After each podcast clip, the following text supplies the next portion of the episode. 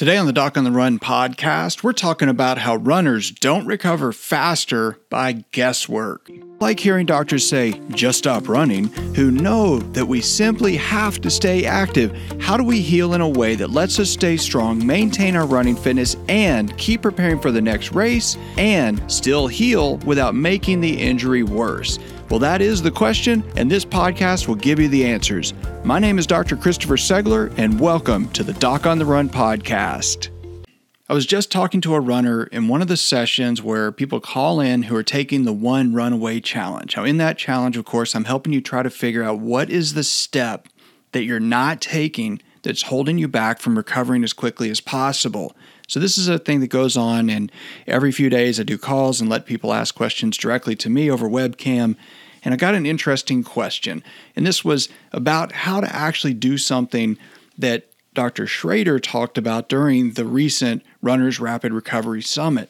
Now, he works with professional soccer players, and he was talking about how he gets athletes back on track after they have an Achilles tendon rupture and have to have surgery. Now, these are professional athletes, so the owner of the team is not going to do things by guesswork. They want to make sure that these athletes are on track as quickly as possible so that they're back to playing as soon as possible.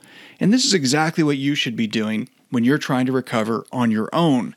So there's simple things that you need to do and none of it involves guesswork. Now, I don't make any decision based on wild guesses. I get direct messages on Instagram. I get questions on Facebook. I get questions that are posed as comments on YouTube that always say something to the effect of, Hey, I got a fibular stress fracture. Here's a picture of my x ray I took with a cell phone.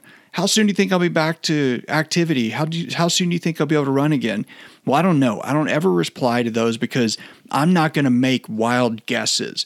I would never take an image of an x ray taken with a cell phone and not know anybody's story and try to make an assumption about when they're going to get back to activity because I have no idea.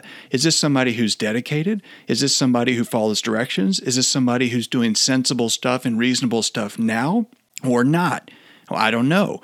But I should I don't guess with any of these people and I don't think you should guess with yourself. So if you're listening to this right now and you have an overtraining injury or you've had some kind of injury that's just not making progress, you shouldn't be trying to make decisions based on wild guesses. You should keep track of everything. You should take note of everything that you're doing every day, and you should look at your results you should test things and track what happens, and then you should test again. So you should take your foot out of the boot and push on it and see if it hurts and track that. Write down how much it actually hurts. Write down what you actually did. How much walking were you doing the day before? When you're out running and you notice you have pain, when did you have pain? Was it 10 steps out your front door or was it 10 miles into your run? But you have to make sure that you test, track, and test again. Then you can decide what you need to change. But the whole goal when you have a running injury is to make sure that you don't lose your fitness, make sure you don't get weakness, stiffness, loss of neuromuscular connections, all the bad things that actually happen when you're getting better and you're healing that one piece of tissue, but everything else is getting worse, you have to fight that. It's an active process because if you're not training, you're decaying. You really have to make sure that you continue to make progress by very carefully testing and tracking, and then testing again. That's what we do in the One Runaway Challenge. I basically give you a structured way to come up with a goal and then figure out how you're going to take steps every day to achieve that goal. But that's how you do it, and none of it is by guesswork.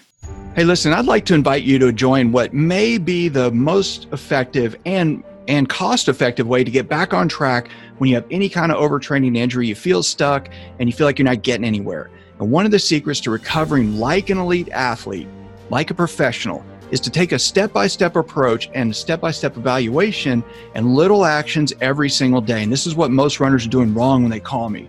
So, what I created is the one run away challenge. And the fact is, is you're only one step away from the next phase of your recovery, and you're only one run away from your next long run. So, the one run away challenge is going to help you with the step by step instructions over a 10 day course to figure out what you were doing that's keeping you stuck, figure out what you're doing wrong and what you've been missing, and what you're not doing that is keeping you in this rut right now. Now, not only will I give you the step by step instructions on how to make those determinations as you go through this process all on your own, I'll actually support you and lead you by the hand as we go through this process because I'll be doing six webcam calls per week when you can call, come, check in, ask me anything you want, ask me any specific questions, get very specific directions live from me throughout the entire process. So, come join the One Runaway Challenge. Uh, enrollment is open only for a short period of time and then it closes again because we only have 25 places available because I have to be able to answer people's questions. So it's only 25 people at a time. So if you want one of those seats, go to docontherun.com slash challenge and make sure that you grab your seat. I'll see you there.